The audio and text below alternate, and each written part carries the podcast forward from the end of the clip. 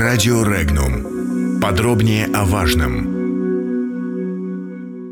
Украина и Германия оказались на грани конфликта.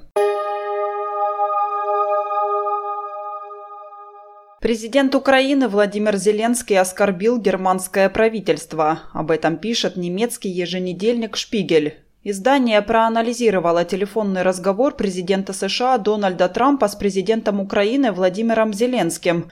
В ходе разговора украинский лидер согласился с Трампом по поводу того, что германский канцлер Ангела Меркель мало делает для Украины. Шпигель считает, что тем самым Зеленский оскорбил правительство Германии.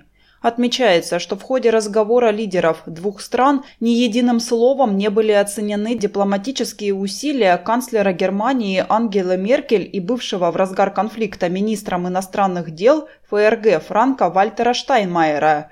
А именно благодаря им Украина не превратилась в очаг полномасштабного военного конфликта, считает издание. Теперь послу Украины в Берлине приходится склеивать осколки и утверждать, что Зеленский якобы ценит огромное личное участие канцлера Германии. Комментарии.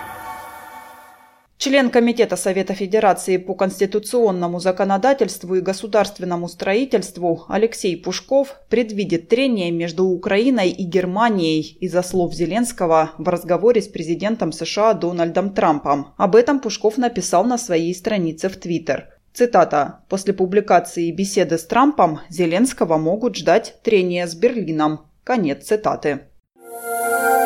Подробности читайте на сайте Regnum.ru.